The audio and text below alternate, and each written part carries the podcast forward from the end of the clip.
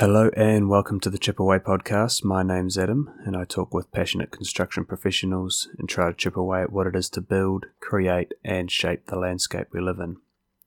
Today on the show is Andrew Drummond. Andrew is an artist who works in sculpture here in Christchurch, New Zealand.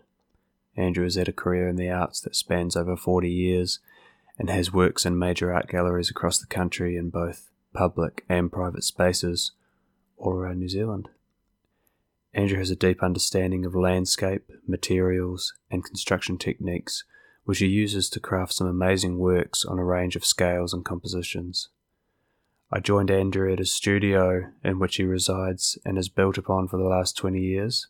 It's a really impressive space and is home to New Zealand's oldest register crane, which was first installed in 1915 still gets used today to move materials and works around a studio. We speak on creativity, craftsmanship, and the value of work, amongst many other things. Andrew tells us the importance of having one's own compost heap to fertilize and improve ideas and creative efforts. It was an honor to get to spend time with Andrew. His many valuable words and I hope you can take something away from the conversation. So please sit back and enjoy the sculptor, Andrew Drummond.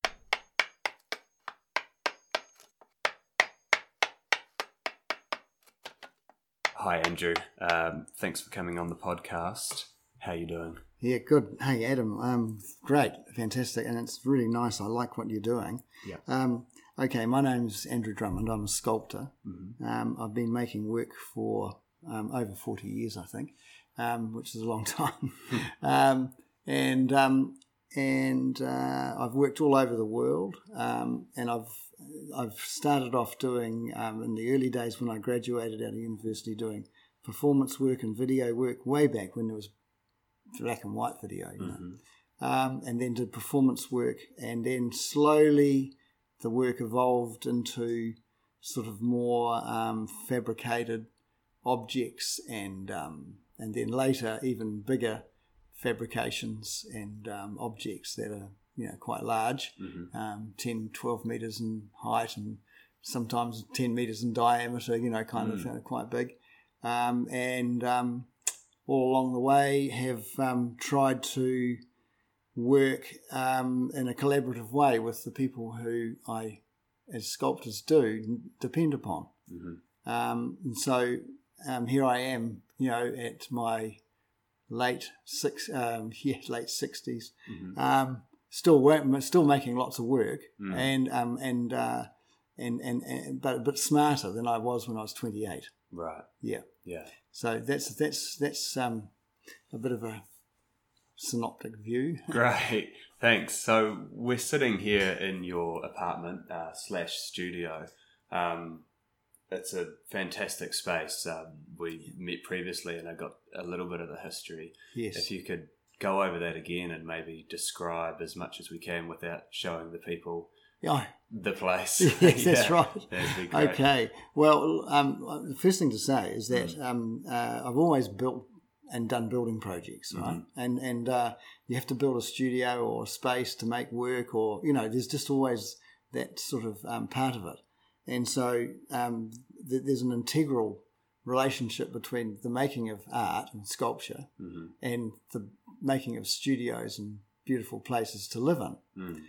And um, okay, in 2000, I'd been in Christchurch for you know um, seven years, and um, I'd teaching at the university, um, and I work, had a studio there, but I needed a studio, and um, so I looked around and I found this old power station in Woolston, and it was up for auction, um, and I went, oh, yeah, that would make a good studio, and and um, went to the auction, and I thought, well, there's a lot of tire kickers there, you know, and um, I was kind of keen, but I didn't really have much of money, you know. Mhm. So um, the long and the short of it was that I got a commission um, for a very big work and thought, oh, that, that building will be perfect for that work. So um, and I had a had a way of getting the finance to get the building, Mhm. and I was in England working, and um, I got all of this started to come together, And so I rang my lawyer in Christchurch, and who's now sadly dead, uh, John Stringer, Mm. who who um, who went, "Don't worry, Andrew, I'll get that building for you," and um, and and he duly did, and I paid a very small amount of money for this very big, what was I didn't know it at the time, a power station. Uh, it was a power transfer station when there was an electric railway in Christchurch that went from Lyttelton to Addington, and this is halfway. And I think it was a, a- officially called the traction shed. Right. Um, and and um, I think that was the reason was that um, this provided the power for the traction engine with the electric engine. Okay, so um, anyway, it turned out I found out about all this as I got it and found out more and started the building. Um, and and it been built in 1900 and between 1912 and 1915 and um, it had served its purpose by the 70s, and the um, AC DC converters had been taken out, and the big, big studio, what is now the big studio, um, was um, empty, and they and, and Golden Bay Fletcher property, Golden Bay Cement had it, mm-hmm. and they had a on the back of the property a big silo, and anyway. So I bought the property off them, and then they said, "Well, can we stay and leave the silo on the back of the property?" Mm-hmm. I'm sure, you know, I don't need the back. I only mm-hmm. want the space here, Right. you know. Yeah. And they paid me three times what in rent what I paid for to own it. Yeah. So they, they I was given it, Mm-hmm. you know, and that's a beautiful thing. Mm. And and what I and what I think that that is serendipitous, you know, Mm. because I'd worked for the Sir James and Lady Fletcher over earlier, uh, doing okay. commissioned work, and when I came to Christchurch, I they gave me a building. They didn't mean to, Mm. and that was very kind of them. Mm. So I saw the patronage.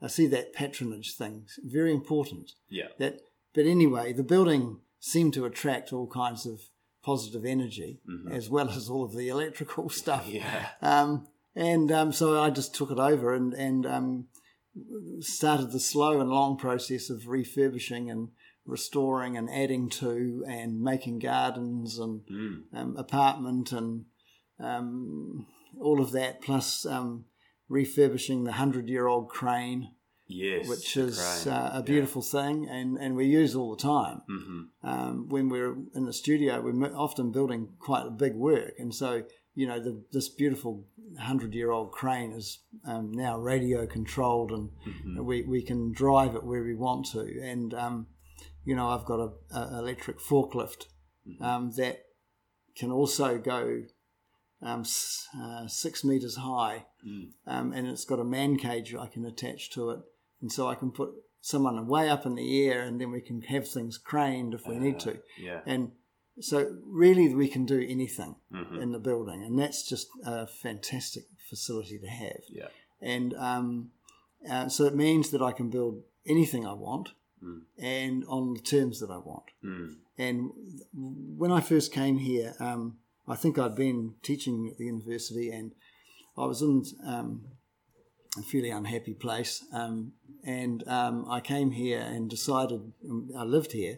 I was going to live here, and I lived for a year on a mattress on the concrete floor, whilst I started to build the infrastructure, like the apartment and things like that. Mhm. Um, and uh, so, as I chipped away selling work and getting commissions, and then raising money to do building projects and get the apartment built, and all of this kind of worked together in an interrelationship. So, Sure. um, you know, the building project took a long time, Mm. um, and it went through maybe six or seven big commissions Yeah. and the big commissions funded it all in a sense. Mhm. Um, and so, you know, I'm very, very lucky that I have, you know, patrons who have not only got nice work and I've had a great time making it, but Mm. I've got a nice place to live Exactly. as a result. yeah. Um, and um, that symbiotic thing is, you know, very, very um, important because you build what, or you build, or you construct what you need to do according to the means you have. hmm Um, I didn't mean to get this huge concrete building, Hmm. and I thought I didn't have the means to do it because the scale is huge. Yeah.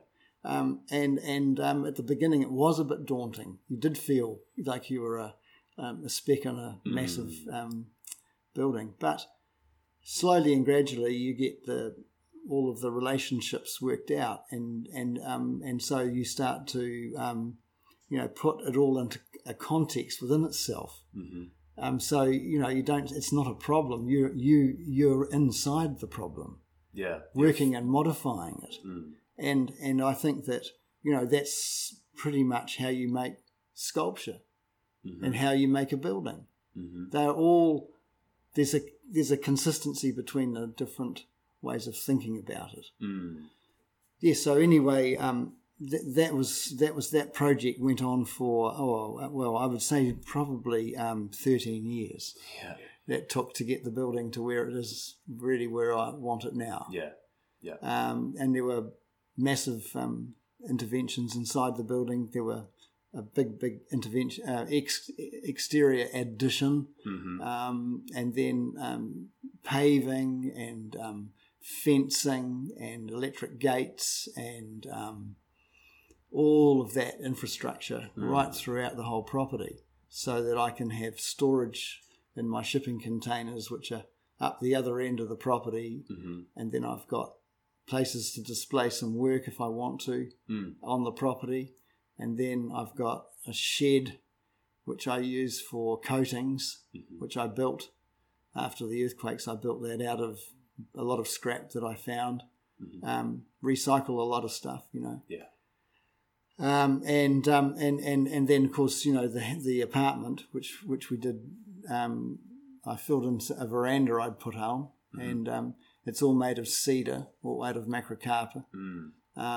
And so it's all beautiful materials and um, then the courtyard is paved with um, very big amount of granite uh, of uh, bluestone Mm. um, which has been laid into uh, a, a sand and cement bed and then ground afterwards. So it's a very expensive bit of um, hard paving, but Mhm. but it gives the place a bit of um, a grunt, Oh, definitely. you know, Yeah. uh, because it's a big building and requires grunt, Mm-hmm. you know. Yeah. Yeah. That's right. So th- that's a bit of a idea of the building.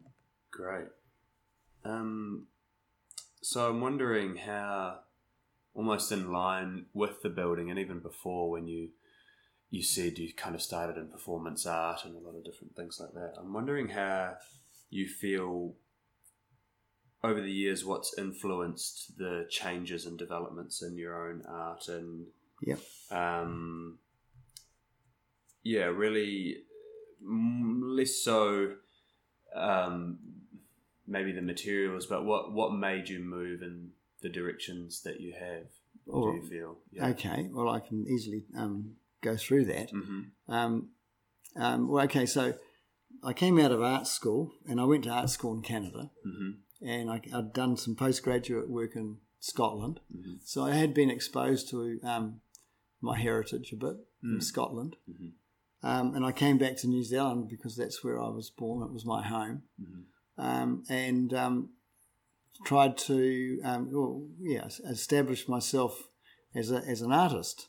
And that was in the late 1970s. Mhm. And I was um, at, at art school, I was um, doing some performance, and I came back and started making work, um, performance work, and, and, and I was very, very central to this development um, at this point was that I tried to think of a philosophical um, framework on which to um, hang the ideas of my work Mhm. And um, I did that, and it was a simple, actually simple word um, structure, Mm. and it had interrelationships between the different components, Mhm. and it was to do with um, the, the body, Mhm. and um, and and and um, that that's what it was about. It was about the body, which is central to sculpture anyway. Mm. Um, I didn't think about it in a traditional sense. I was thinking about it in a much more um, 1970s kind of um, open textured way. Mhm. Um, and um, I started making work, and then very slowly became totally apparent to me that the animal that I was, or the, the, the body that was the animal, not Mm. the human necessarily, but the body. Okay. And then I looked at the body in relation to the landscape. Mm-hmm. And that started to totally makes sense to me. And I was making work about actually in Ngauranga in Wellington. I made a body of work about the. It was about well, Ngauranga was an old meatworks, Mm-hmm. and um, and it of course caught fire and gone now. But um, the it's, I wanted to be the animal, and I I I, I, I took a ritualistic kind of um, an analysis to um, the ideas of the animal being trapped, Mm-hmm. being free, counting, you know, doing very basic stuff, Mhm. and and did that, and then um, and then by then about 1980, I I um, I was still doing performances and performance work, and got to the Hodgkins Fellowship in Dunedin, Mhm. and um, this was in a sense quite a big breakthrough for me because for the first time. I was absolutely, totally devoted to my work. I didn't have to worry about money; Mhm. it was there. Mm. I didn't have to be worry about not being warm. It was there. Mm. You know, the basics were there, Mhm. and a studio. Mhm. Um, and so uh, all of a sudden, everything I've been doing started to really, really make sense. And I don't know. I think it was Dunedin and the landscape of Otago, Mm. and the opportunity to do something significant. Mhm. And overwhelmingly, um, uh, over it was an overwhelming experience because I worked. I don't think I've ever worked so hard. I think in that one year, I I, I tr- made a, a serious amount of work, which, in a sense, laid the foundations for everything I've ever done ever since. Wow. So, the but of course, I don't mean it in terms of the meaning. I'm Mm. just terms of the compost heap. Sure. Now, to make art, you've got to have a compost heap. If you Mhm. haven't got a compost heap, you can't make art because you if you make one thing and you haven't got a compost heap, you can't make the next one. Mm. You can go along for a while and fool yourself, but unless you've got that compost heap, now that compost heap is yourself Mhm. and the ideas and the um, openness that you have to allow for ideas to f- be formulated Mhm. and be realized. Mhm. So, yeah, I just want to explain a little bit more about the, my idea about the compost heap. And, and that is essentially a way, um, I use that as a metaphor rather than um, actual action, actual thing. But uh, to make a good compost, you need a lot of components. You need, you need, you know, raw material, and you need um, sticks, and then you need some leaves, and then you need um, some rotten um, cow dung or those sorts of things that you put together to make the compost heap. Well, if you change, the, if you transfer that analogy into how you make um, work, that um, that allows you a, a, a richness um, and an openness and um, to, to, to to to resolve fairly complex um, ideas, right? So, but also it gives you something that you can carry on for the next work and the next work and the next work, so that you you don't really run out of ideas so much, it, you know, because you've always got something that's interesting. Mhm. You mightn't be able to resolve it right then, but you can put it on hold and go, "I'll get back to that," you know. Mm. Well, okay. So essentially, that's that's how I, my career has developed, and I think I, I would best put it in that sense. So as I got older and more interested in the the landscape being the environment and the care of the environment and how we um, what our place is on the landscape Mhm. and all of those sorts of things, of course, started to impact upon what I was thinking about. Well, gosh, you know, can I make, how do I make things move? How do I illustrate that there's more air movement 10 feet up and than at, at five feet up? Mhm. And how can I make, do I, how can I show that to people at the same time as I'm showing them something else, and all of a sudden they realise something that they hadn't even thought about. Mm. And I think that's the role of the artist to, to, to in a sense, open up those sorts of possibilities for people to read. Um, now they're never going to understand or, or, or grab the meaning, if there's such a thing, that you've put into it. However, because you've left it open, they can impact onto it in their way.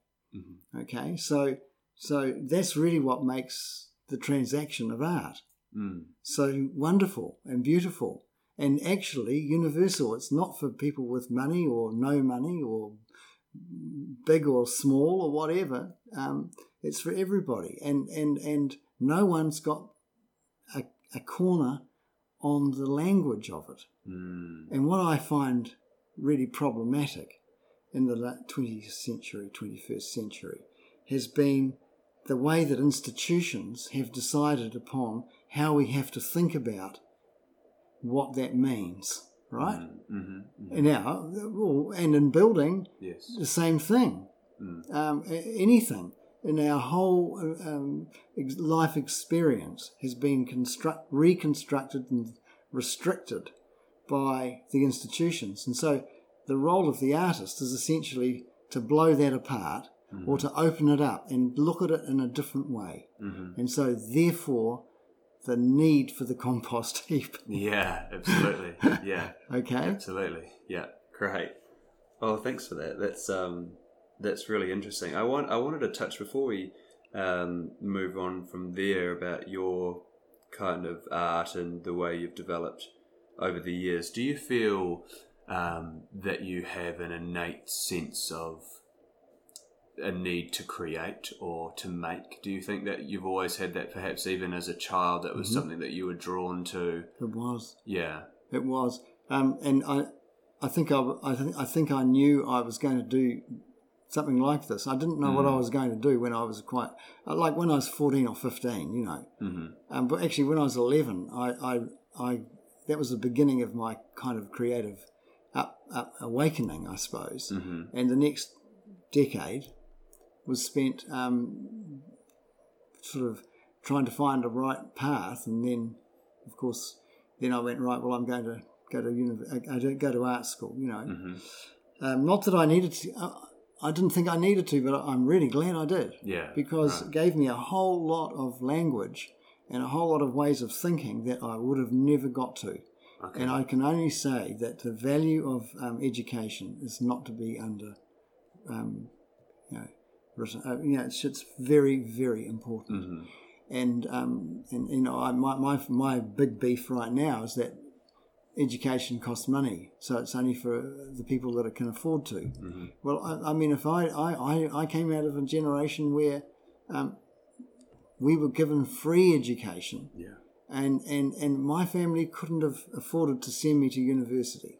hmm So I wouldn't have gone to university. So when I got to teach in a university, I was keen as anything to get the kids from the, the parts of the culture hmm that didn't go to um, art school into the university Mm. you know, a- and and and um, I still think that's terribly important, and I'm really glad that you know just right now with the COVID thing going on, that fees are free for the next few years for trade certificates, which is fantastic, Yeah. absolutely brilliant, you Yeah. know.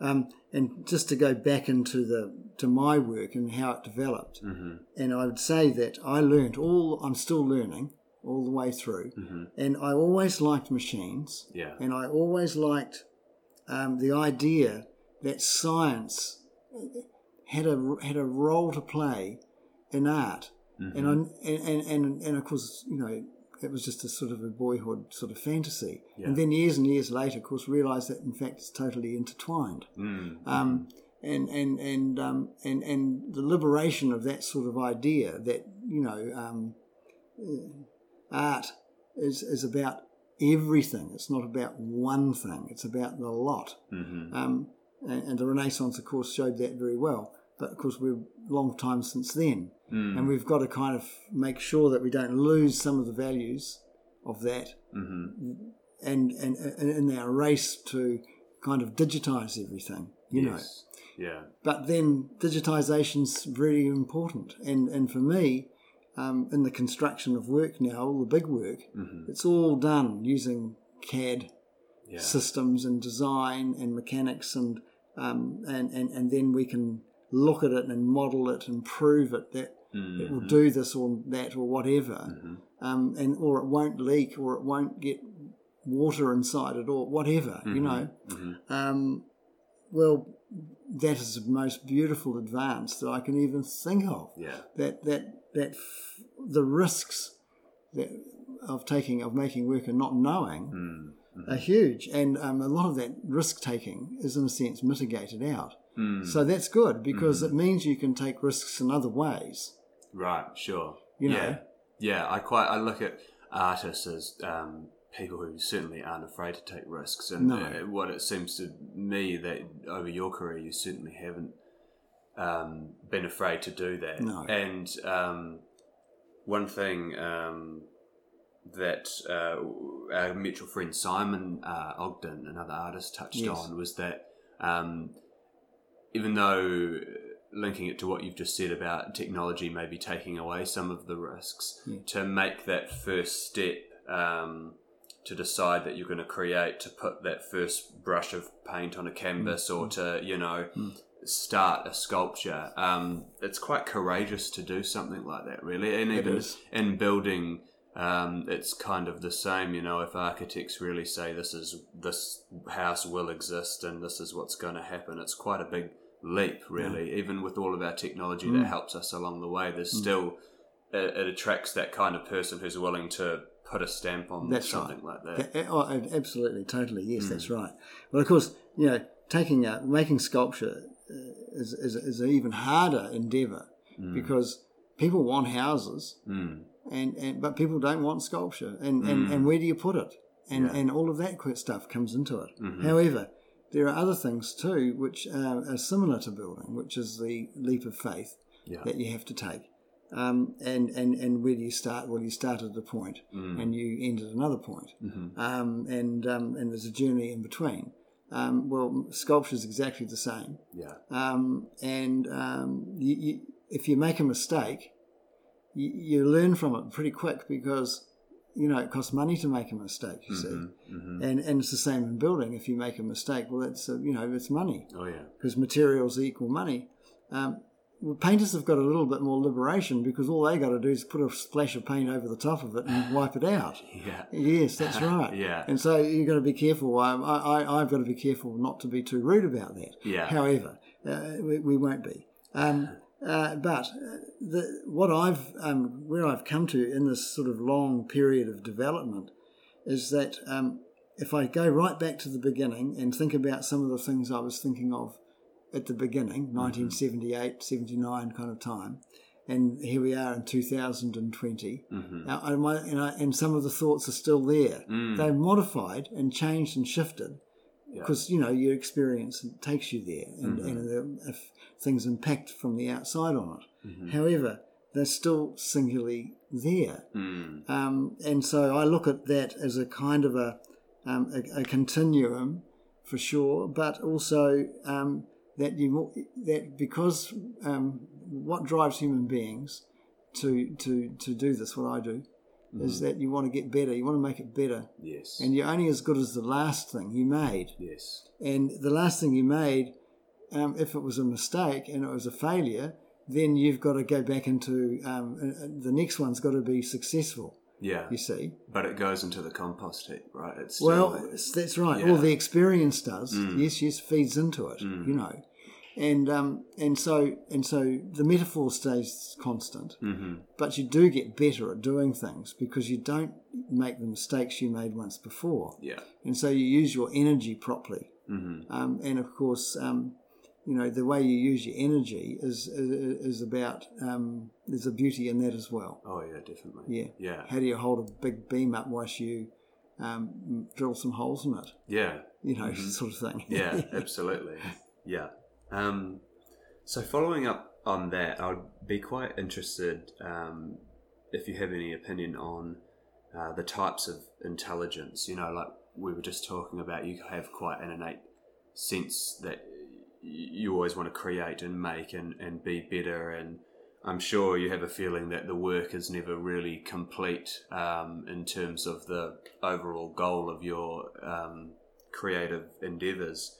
Um, in the construction industry, there's quite a negative stigma around the people who are involved, at least maybe where they're sourced from. I feel um, at least public opinion doesn't shine too brightly. It, it's a place where if you weren't good at school, you go mm. and do a trade, or oh, yeah, um, yeah. you know, we don't maybe fit that typical mold of intelligence, perhaps no. like an artist, if you know no. what I mean, where at least what the public is judging as successful is not really what creators or doers, practical people fit into. That's right. Um, and I just wonder if you think that instead of being um, having different levels of intelligence or you know one being more valuable than the other mm. um, we could look at intelligence in a different way instead of the kind of classical way that we look at it now and um, because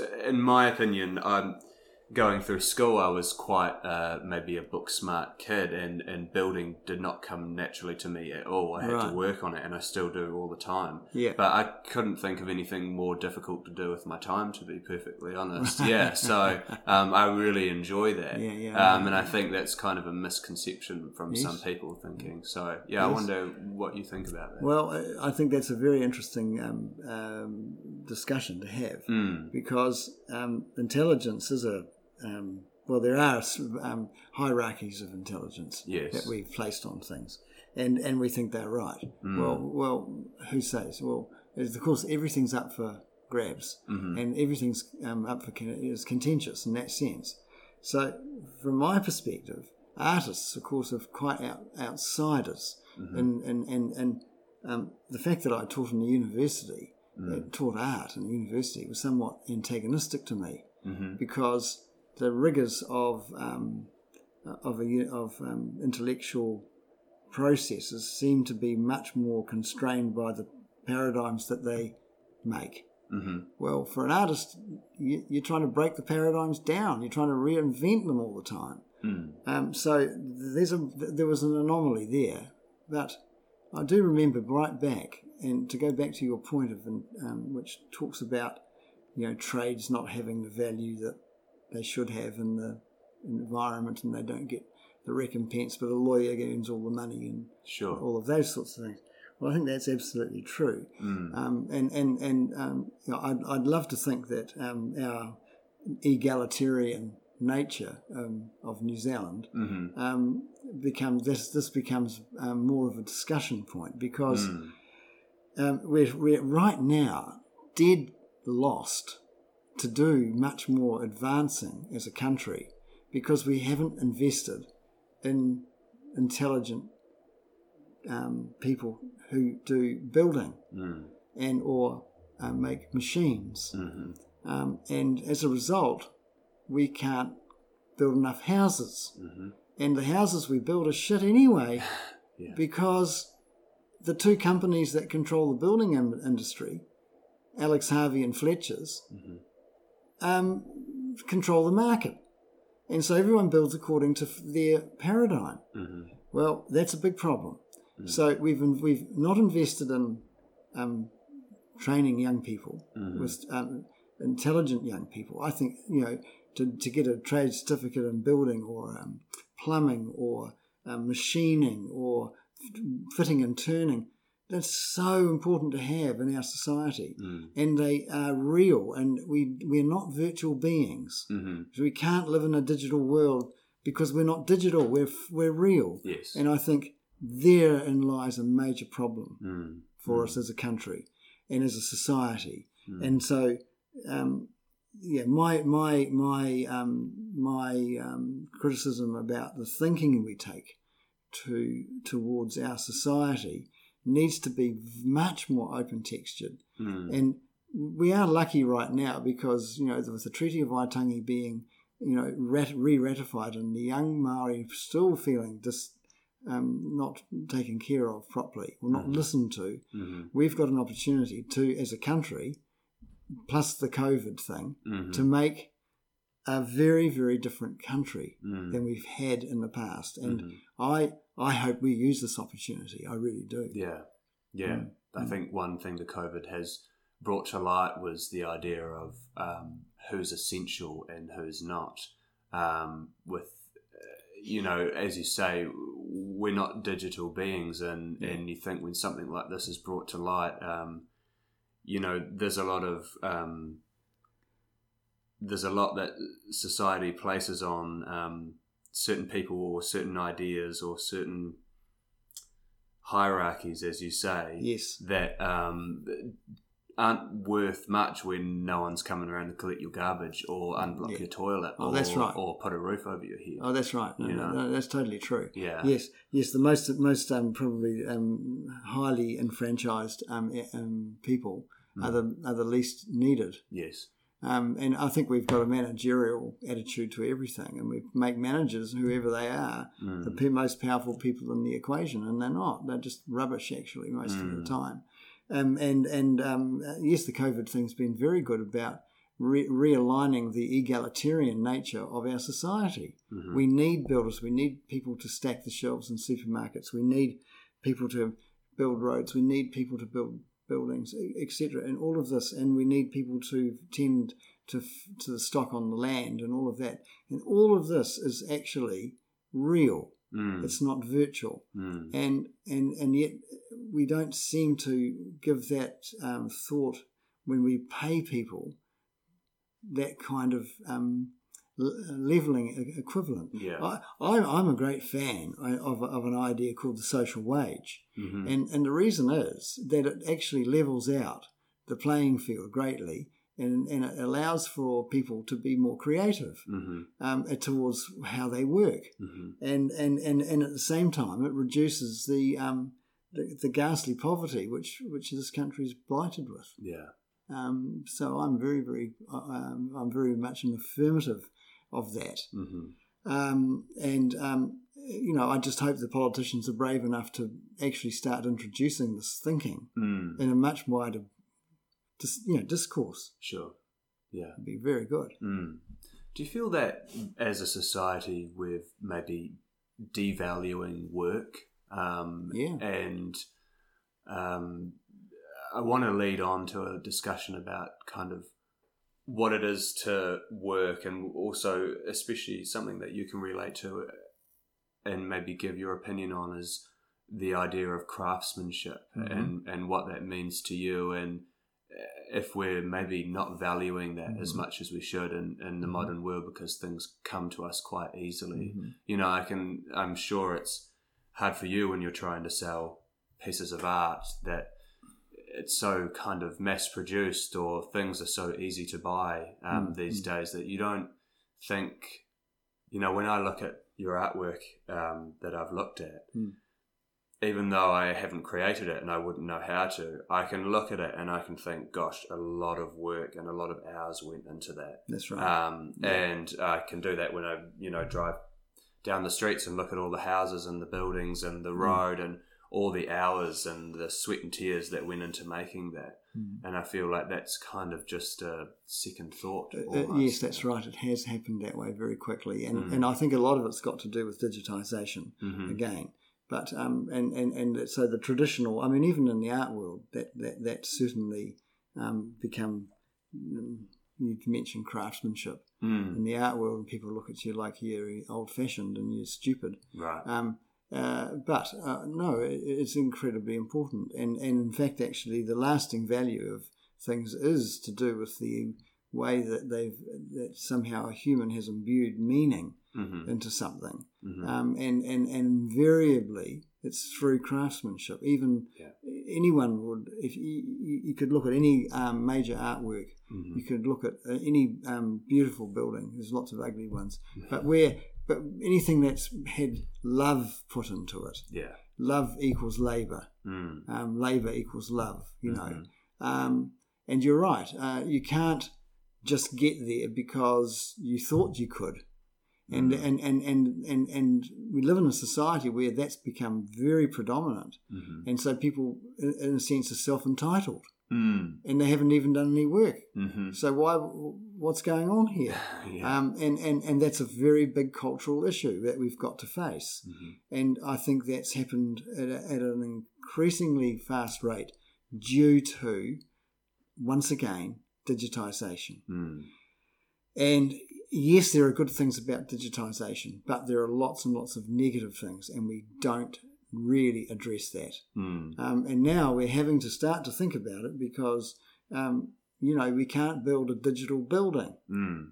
We've got to build a real building, Yeah. you know, Yeah. and and and and there's this idea that everything's solvable through some sort of magic digitization, Mm. and and and it ain't. No.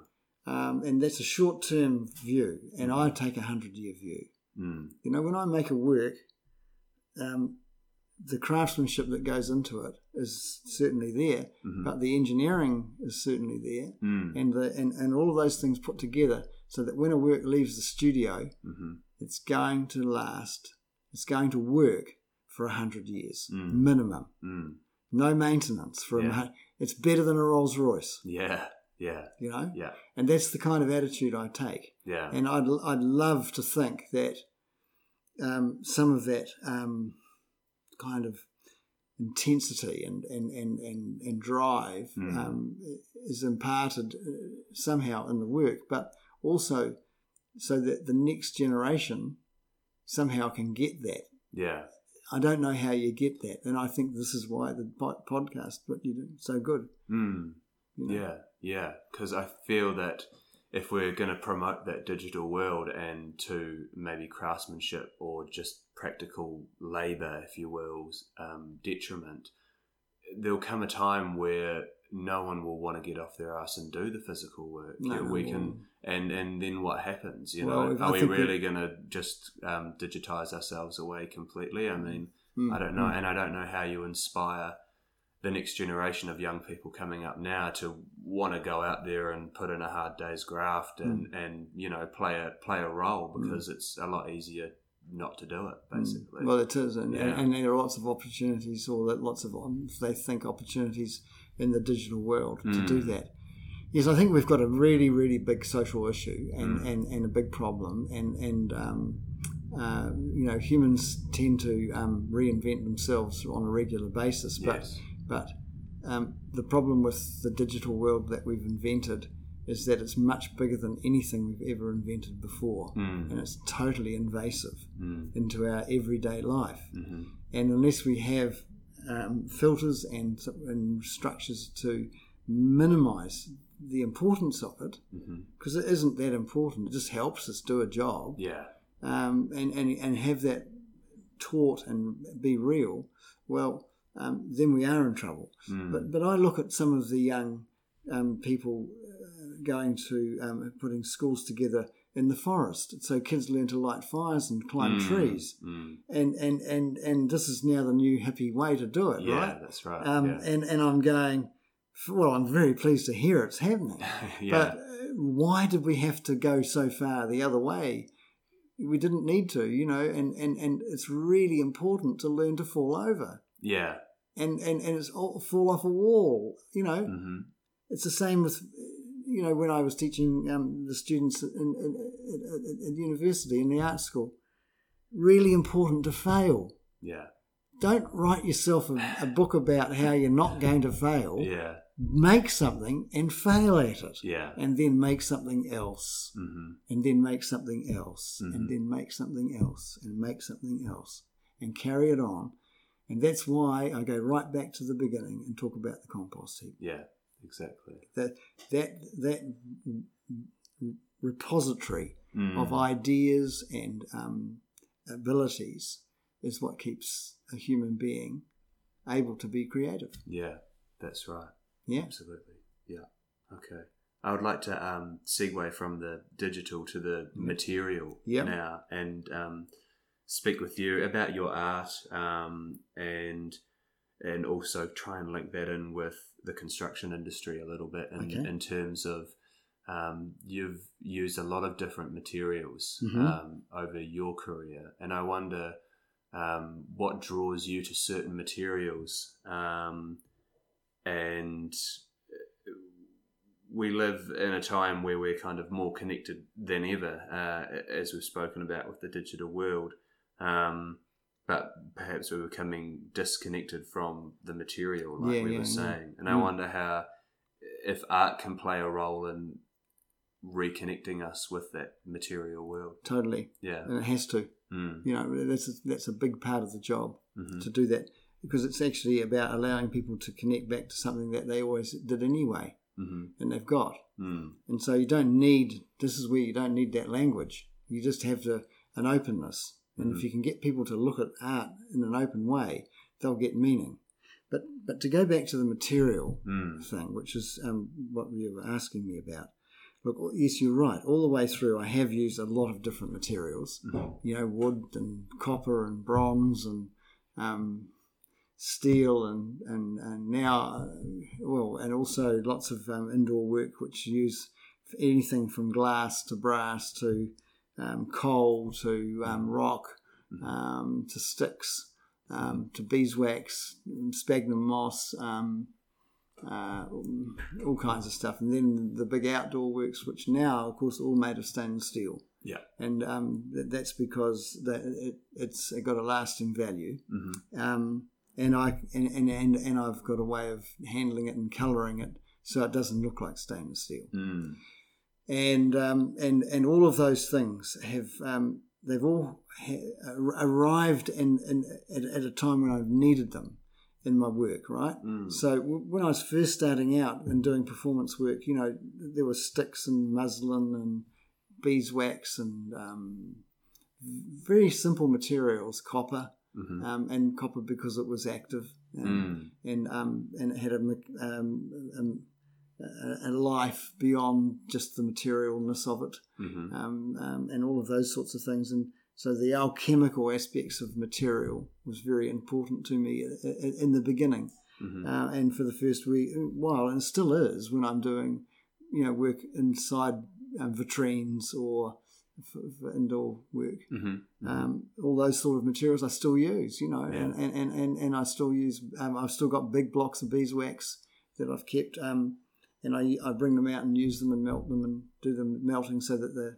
the essentialness is still there, Mhm. and rather than burn it and all that. Mhm. Um, um, so all of this huge um, oeuvre um, of work has a has a multiplicity of materials. Mhm. And so I, I actually do know an awful lot about materials, and I didn't set out to. You just learn it on the way. Yeah. Right.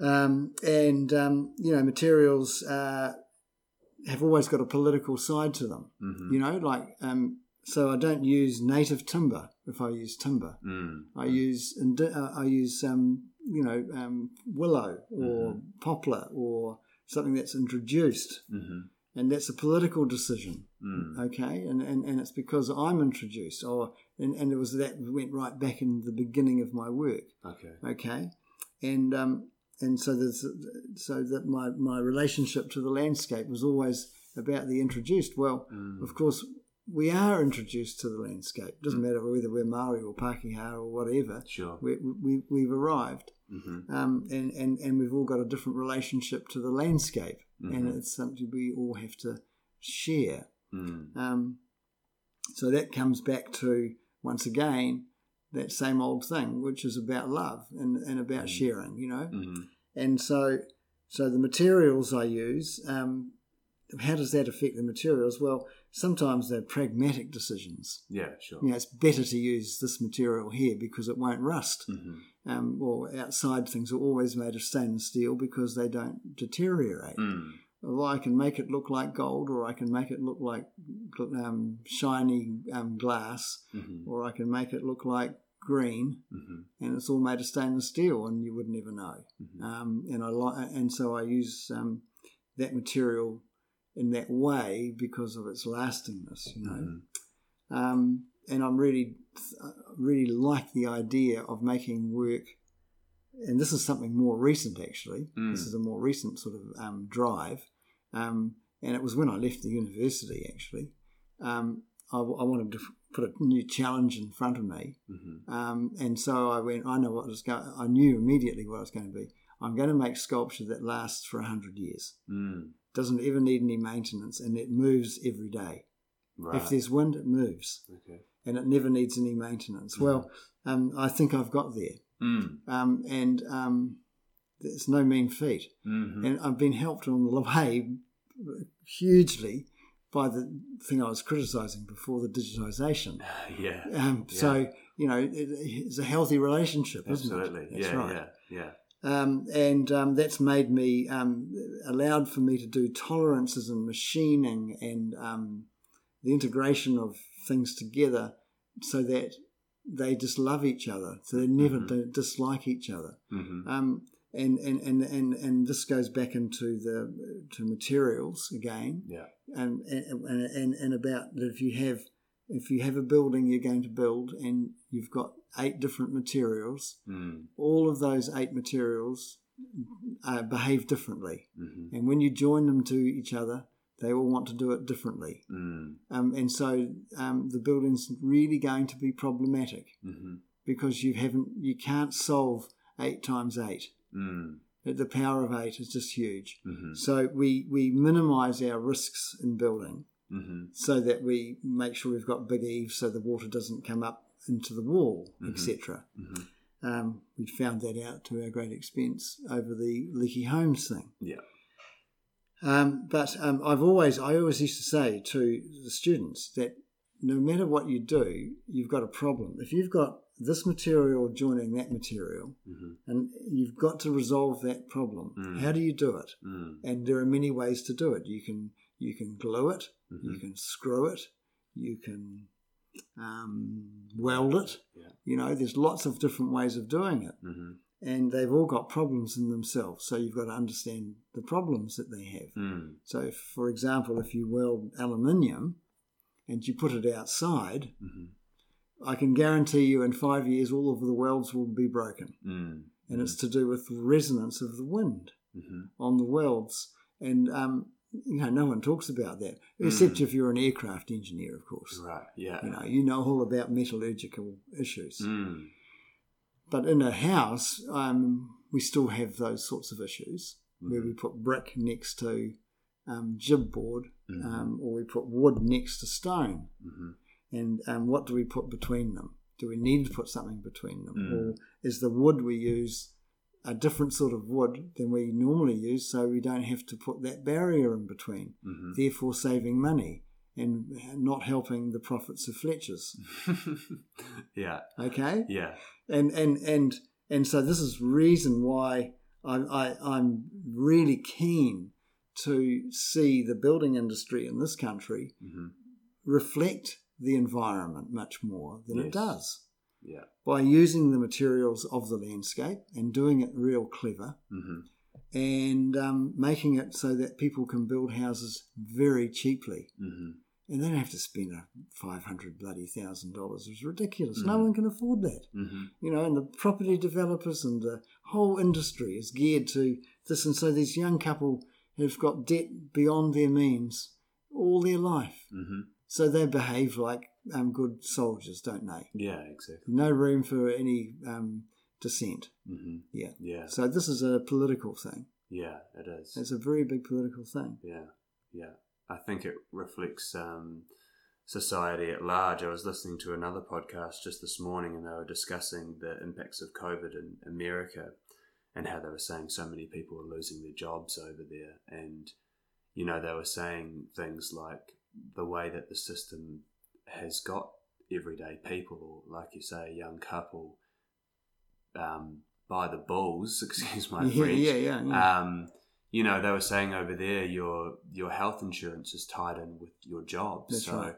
if you dare try and make a move or take a chance or try and further yourself and maybe risk putting your job uh, on the line to better yourself, Yeah. you know, you you've got no leg to stand on. Um, well, we're, we're lucky here yeah, in the sense that we have universal health care, yeah, exactly. and that's um, very important that we protect it. hmm But, you know, to take the um, analogy, just to, to bring it back to New Zealand, Yes. um, um, I mean, I think the American model is deeply flawed and we're much better off. hmm Um, however, we're still not that well off because there are too many young people who haven't got houses yeah. and there are too many regulations hmm in the way of them um, doing it a different way. And that's why I was saying to you, you know, um, why don't we build more straw houses? Yes. Because we grow plenty of straw every year, hmm and we've got big bales and machines to make them, and we can got a truck to deliver them to someone's place, and they can make a, a structure out of straw bales and then cover it with mud hmm inside and out or plaster, whatever. You, if you want solid plaster, you can, but you can use mud, hmm and you can build a house and have it finished for under a hundred thousand dollars. hmm Well, and that and, and, and that means you've still got your washing machine. You, you know, Yeah. you don't you don't have to go outside to do your washing. 'cause Yeah. you've forgot the mo- enough money, right? hmm Well, I don't believe I. You know, I see the I see the um, desperation of the government trying to get more houses for New Zealanders, but this they haven't got the thinking right because there's no one radical enough Yeah. and, and to say, okay, all the new houses in New Zealand are going to be more made of straw bales, hmm all of them, Mm. and they're all going to be single-story dwellings. They're not going to be two-storied. Mhm. If people want to build two-story dwellings, they have to play the game the traditional way. hmm But the the free, the, the the the new way is straw houses for everyone, Mm. and um, um, and we'll have workshops run throughout the country, hmm and we'll teach people how to do a footing hmm and um, where to put the steel. hmm You know, we'll, we'll run workshops. You can do, do this real easy, Mm. and, and, and, and, and if you want to sign up to do it, you can sign up, and you can actually come for a month, and at the end of the month, you've got a qualification. Hmm It's not a very good one. It's just a one a month qualification to say I did the course on how to build a straw bale house, Yeah. and I've got a handbook how to do it. hmm Well, I think there'd be a lot of takers, Mm. you know, hmm especially f- um, on Maori land, hmm where uh, on where the, you know, and particularly the Maori in this country in the poverty zone, in far north, they should all have straw houses up there, Mm. and they should be building them flat stick. Yeah. Um, but they have other social problems, you know. Mhm. and and of course the, the thing about getting people to want to work is a, is another big big problem. And once again, you know, you can't blame it just on digitization, but No. um, uh, there's a, a, a serious amount of um, addiction to, to digitization. There is. Yes. Yeah. Yeah. Yeah. Yeah, I like what you're saying. I think it's appropriate coming from an artist to have that kind of almost not radical view, but to Mm. have that, you know, to say that, hey, why why can't we look at housing differently? You Mm. know, like where we're, Mm. um, I guess, you know, they say like the definition of insanity is doing the same thing over and over and over again and getting the exact same results. Yeah, it's yeah, like, yeah.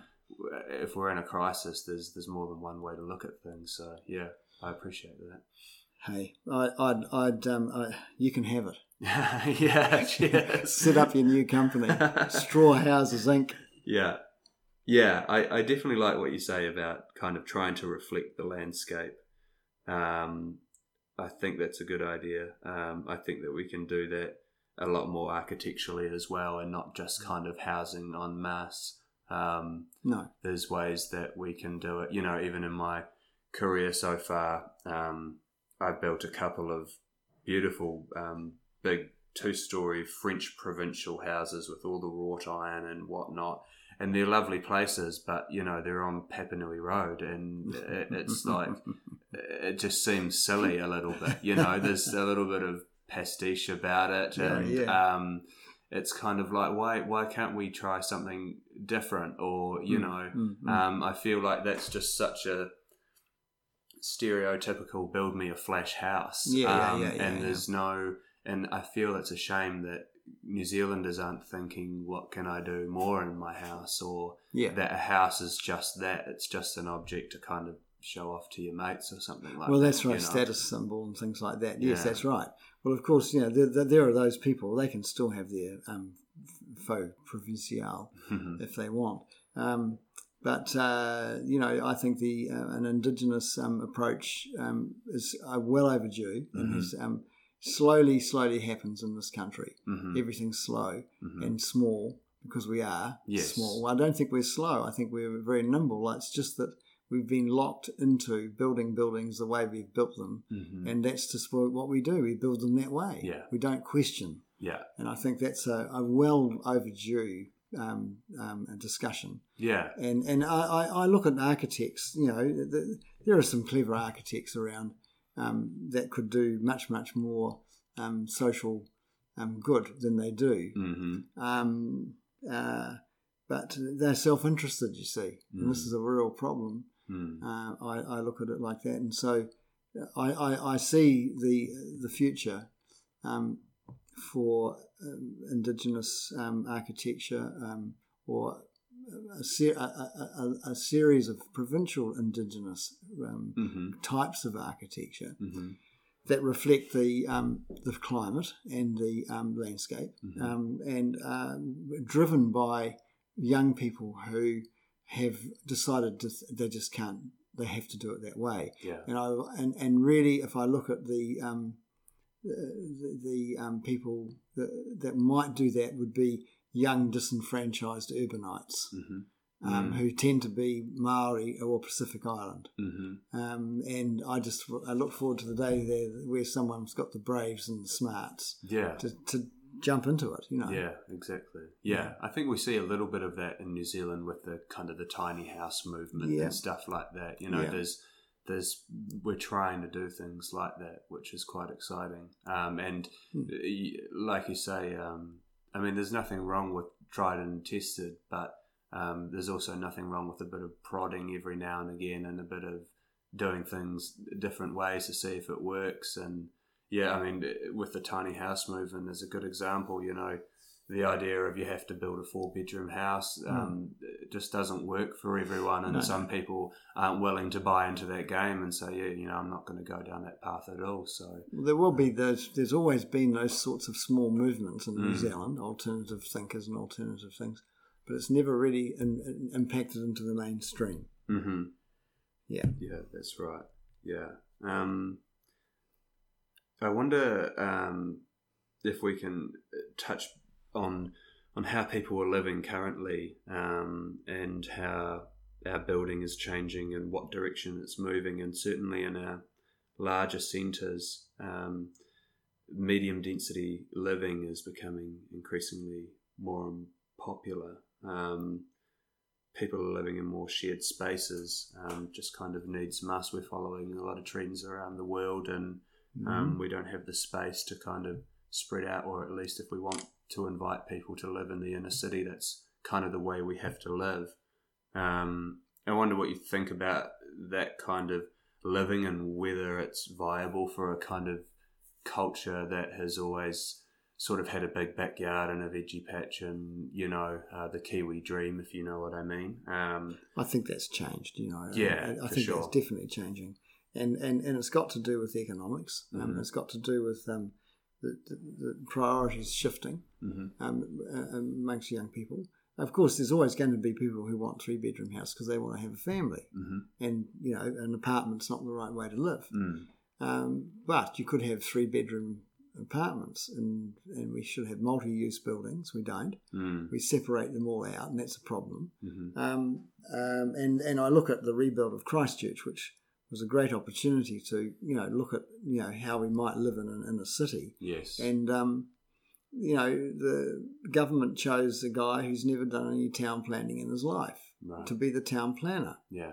and he was a failed landscape architect. You know, um, and and I look at the result, and I think it's just a fucking disaster. mhm, Excuse my French, but it Yeah. is that requires that kind of expletive. mhm, Um, because what we've done is we've ghettoized every activity in the in the city. Everything's in a ghetto. mm, Now, there's a ghetto for bad people. There's a ghetto for sick people. There's a ghetto for creative people, and there's a ghetto for everybody one else, and Mm. Tom Cobley and all.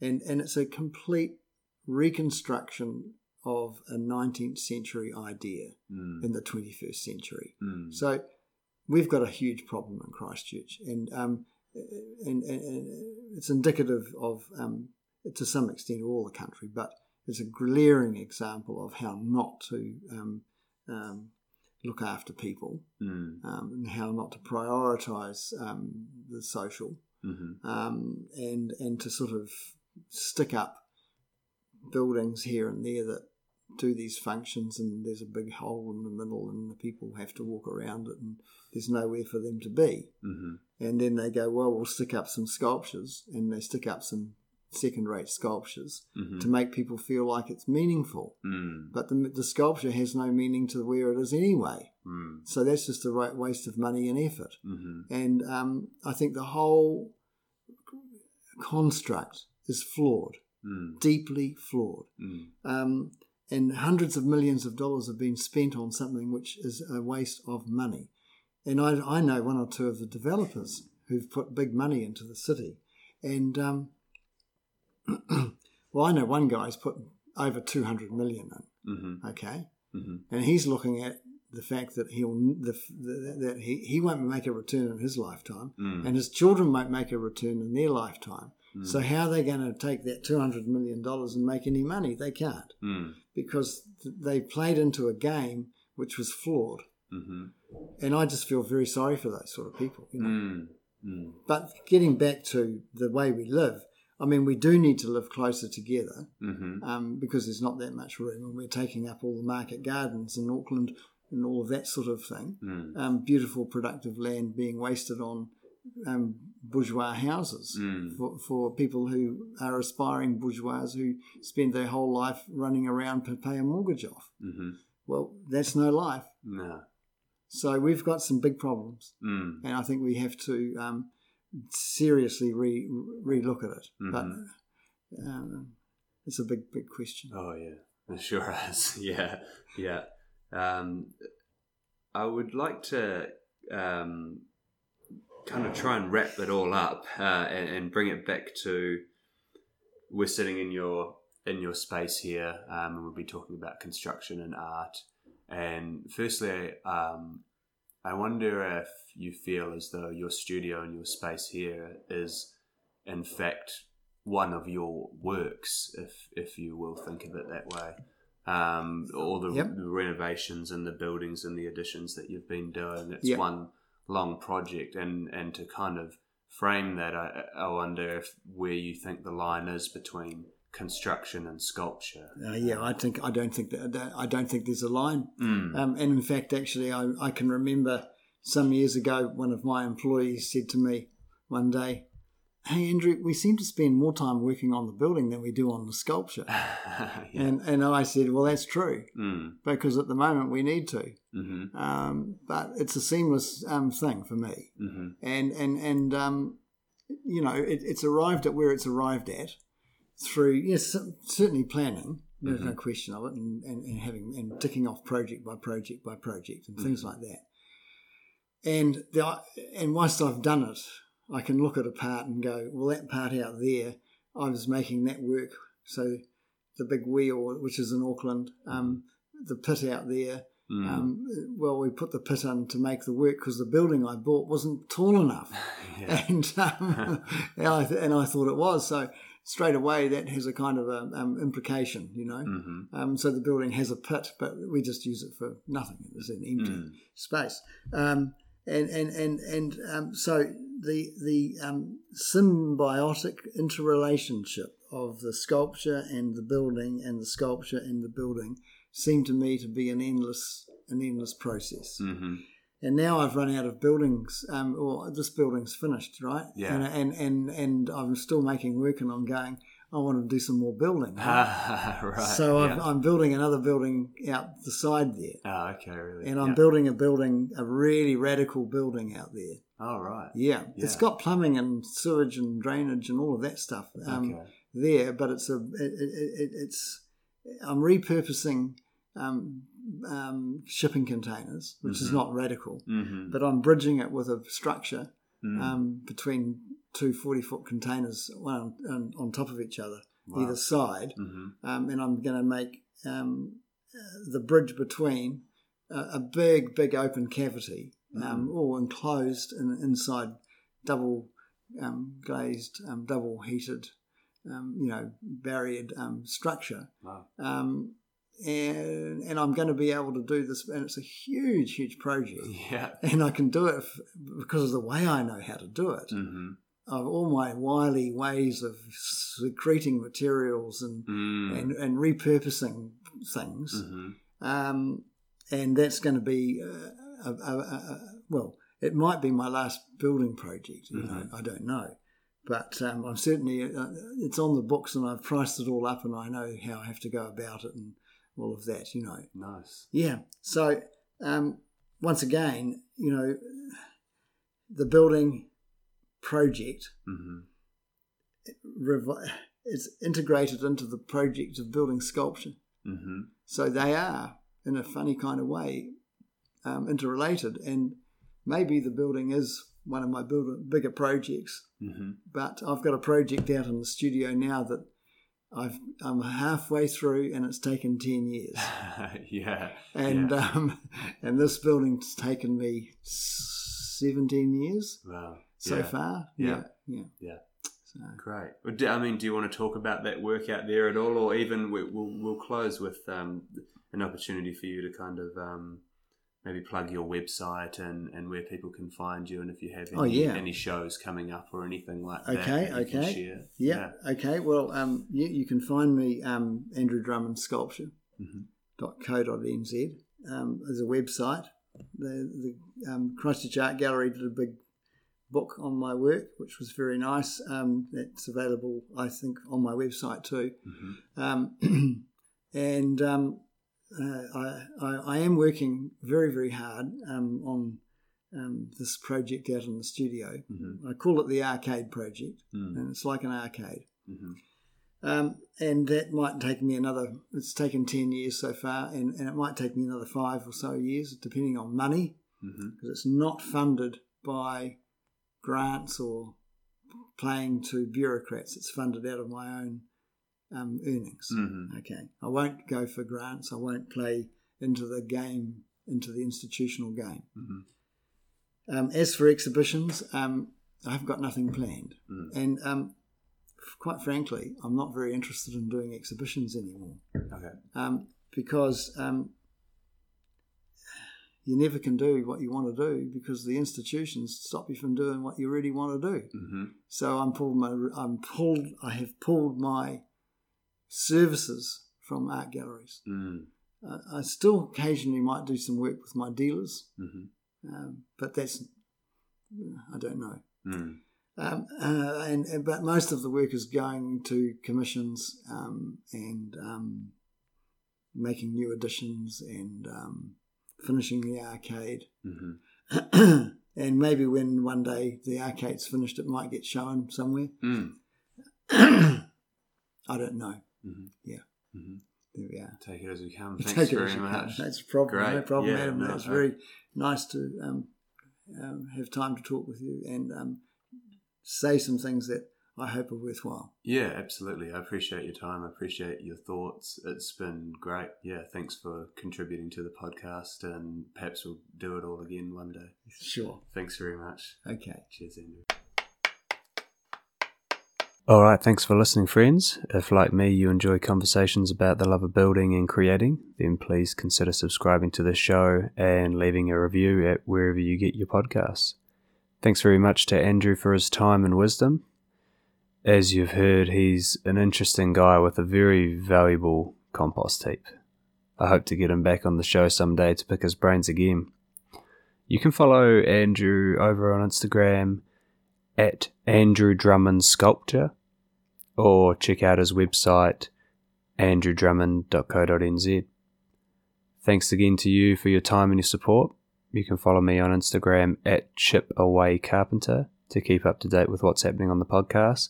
And until the next one, keep chipping away.